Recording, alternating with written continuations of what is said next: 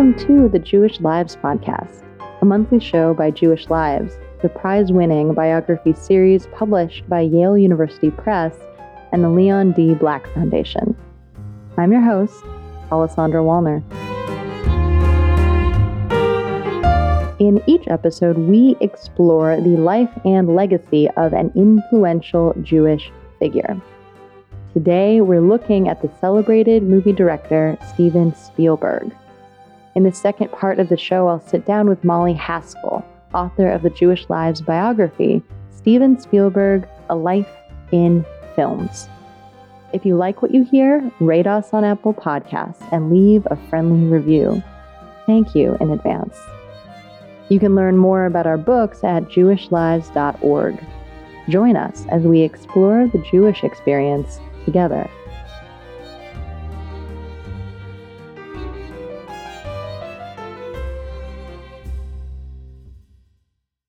If there were an Academy Award category Best Producer and or Director of Money-Making Movies, Steven Spielberg would win hands down.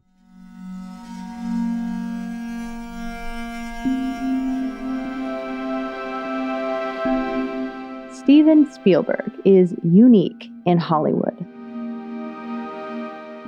A rare filmmaker who's both commercially successful and critically acclaimed perhaps more so in both categories than any other director in the history of film. His influence is vast. And even if you haven't seen any of his films, you're probably so familiar with their scores or their most famous lines that you imagine you have.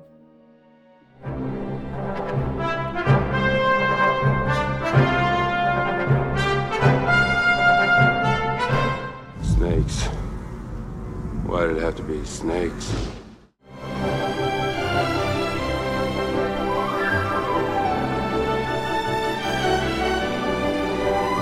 E.T. Home phone. You're gonna need a bigger boat. Indiana Jones, E.T., and Jaws. These are just three Spielberg directed blockbusters, all of which have been recognized by the Library of Congress as culturally, historically, or aesthetically significant and inducted into the National Film Registry. So far, Spielberg has won two Oscars for Best Director, one for Best Picture, and scores of other awards, prizes, and lifetime achievements for his work. How does one person make such a huge impact on popular culture?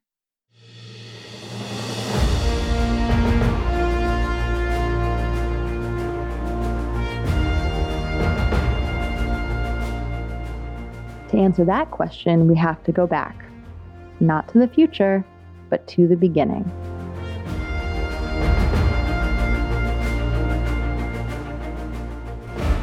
Steven Spielberg was born in Cincinnati in 1946.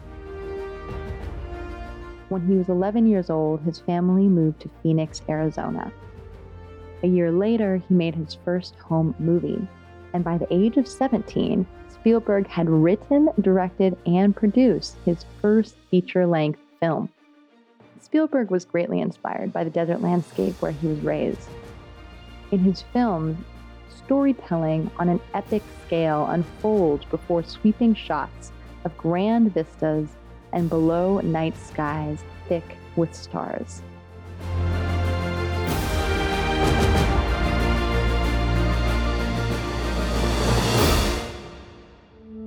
Every movie I've ever made has come from some place, whether conscious or unconsciously, emotional and, and, and, and deep. Even the kind of confections, you know, come from pain. This quote brings us to another influence on Spielberg's work his parents' divorce. Though Spielberg's most famous films belong to the realm of horror, adventure, and action, or chronicle events of major historical import, and always feature cutting edge movie technology, at the heart of these big stories is always the intimacy of a small family crisis, often seen through the eyes of a child. I just wanted to say goodbye.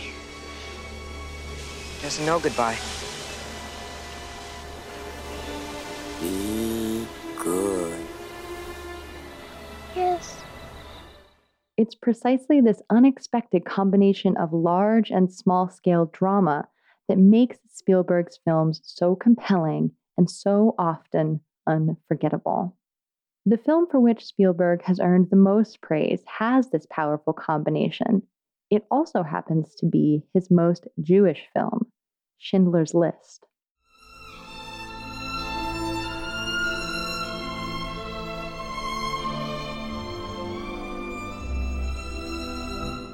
Ten years in the making, this production won seven Academy Awards, including Best Film and Best Director. Making it was a life changing experience for Spielberg.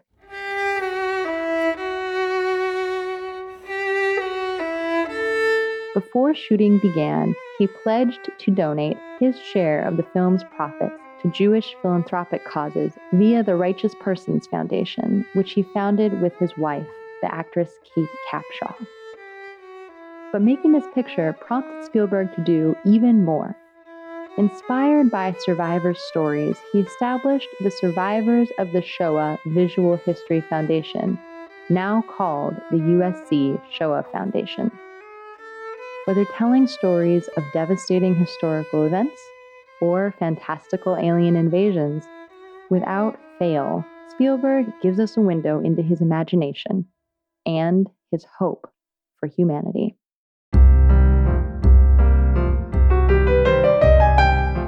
Discover a film centric portrait of the extremely gifted movie director whose decades long influence on American popular culture is unprecedented in the Jewish Lives biography, Steven Spielberg A Life in Films by Molly Haskell. Save 25% plus get free shipping.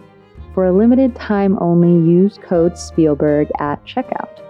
Only at jewishlives.org. Hi, Molly Haskell, and welcome to the Jewish Lives podcast.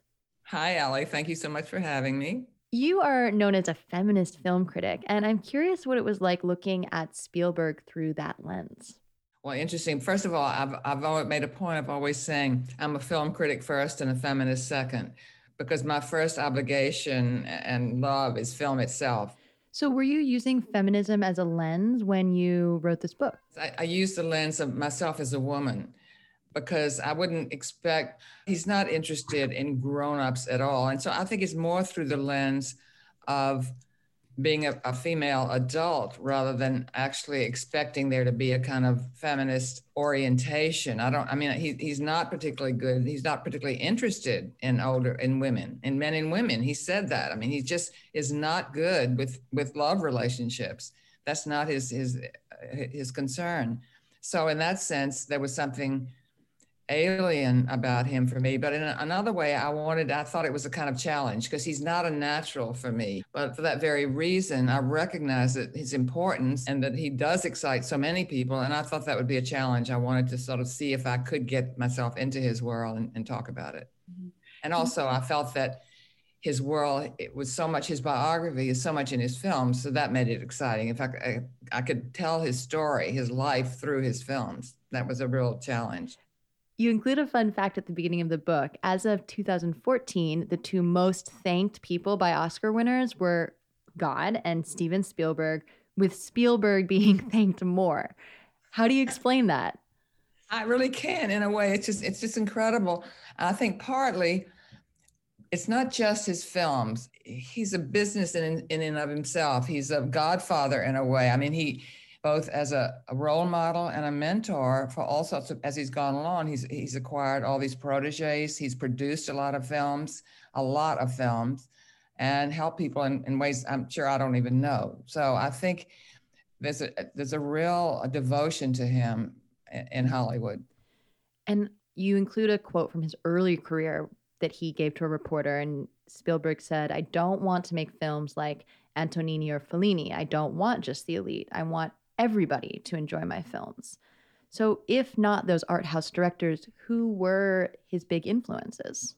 Uh, well, it's interesting on, on the on the point of not wanting to make art cinema. When he made Sugarland Express, which is quite a good film, but uh, quite d- dark in its way. That's the one with Goldie Hawn, uh, William Atherton trying to recover their child. It, it wasn't popular, and he said, "I don't want to do that anymore. I don't want to make art. I don't want to make films for a small audience."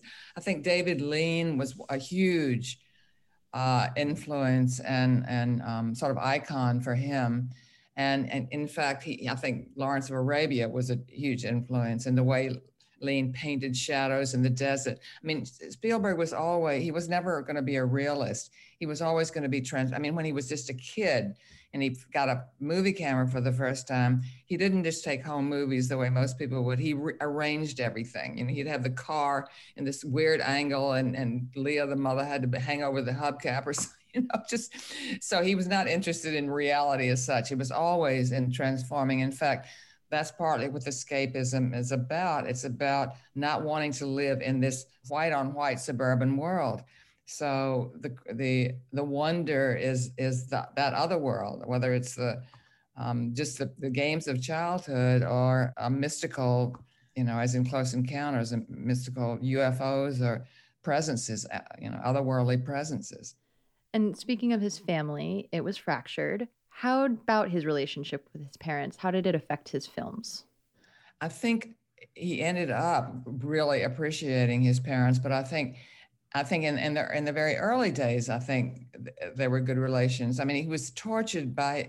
I think one of the things he was tortured by is Jewishness because they were Jewish and yet they weren't Jewish. You know, they would they would celebrate the holy days and yet he was surrounded by Catholics and Christians celebrating Christmas. They made fun of him, so he really felt like an outsider. And then when the family, when all this f- friction was going on in the family, he felt that wasn't a home either. So that sense of his father was a sort of workaholic. He was in, new and a brilliant engineer in the film of computers. His mother was very unhappy, and um, she was a, a, not a disciplinarian at all. I mean, she would actually go with him on uh, when they did have time together, go with him on, looking for places to to make films and that kind of thing.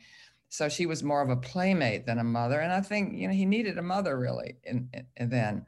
So it was a, I think it was a very lonely and unhappy childhood. And I think the, the miracle is that he was able to turn it into something that trans, not only transcended that, but that found a sanctuary uh, in, in, the, in the world of the imagination or in the other world.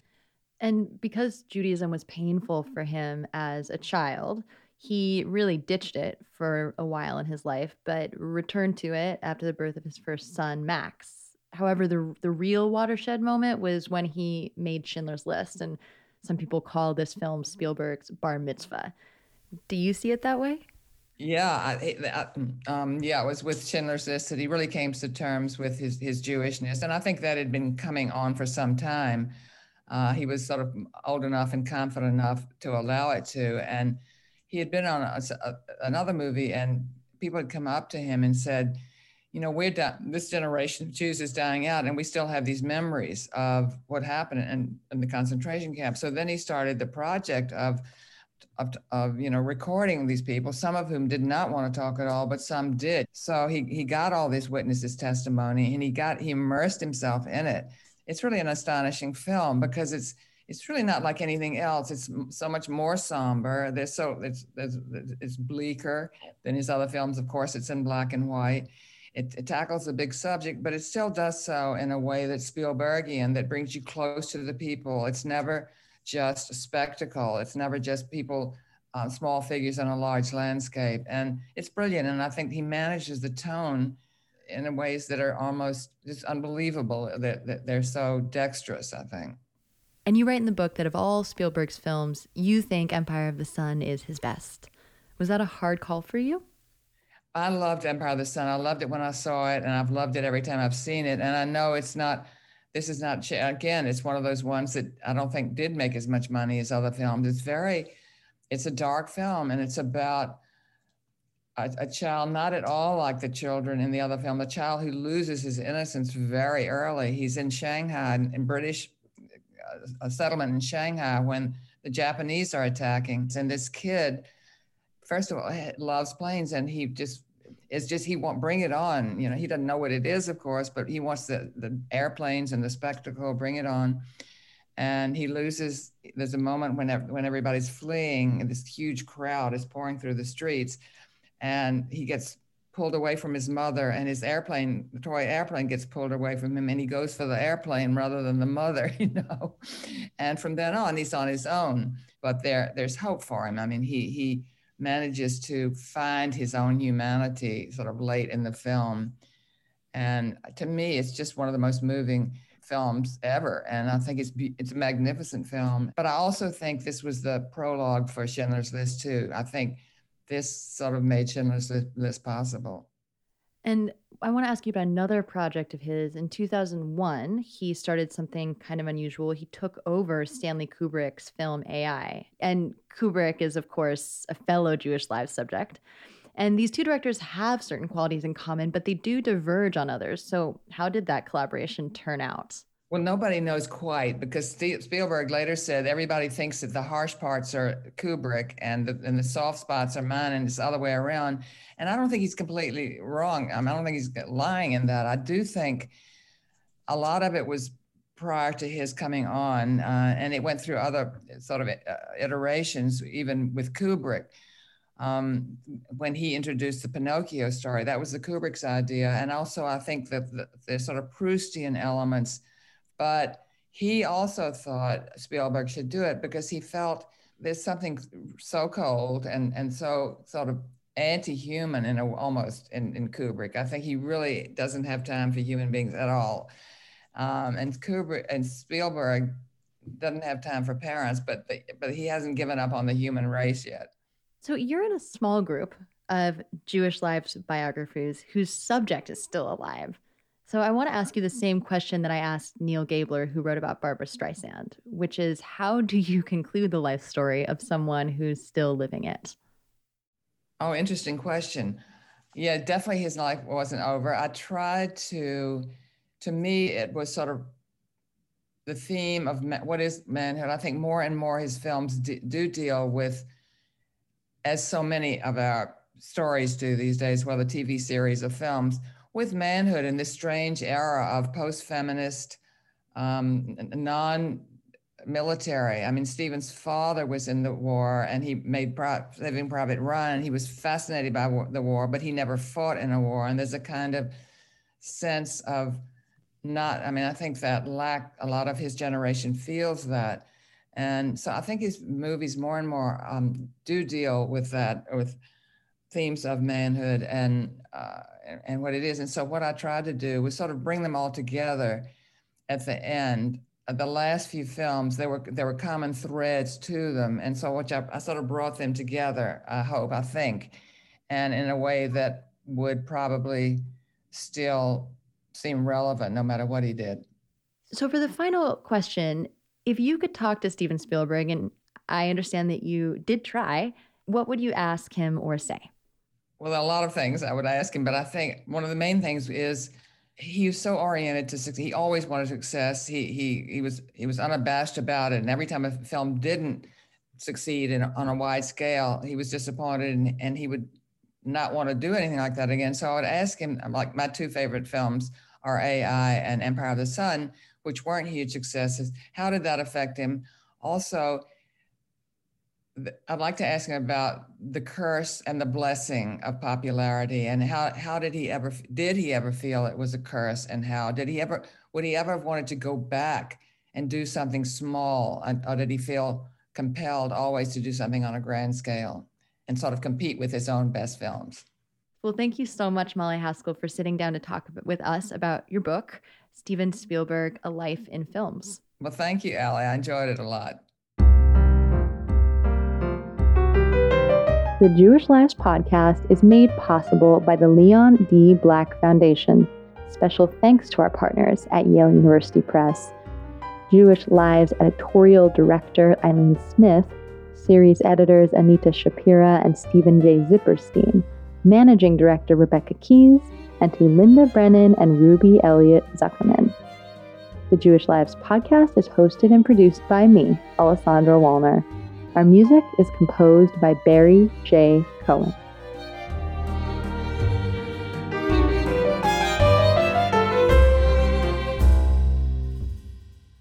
As Groucho Marx once said, outside of a dog, a book is man's best friend.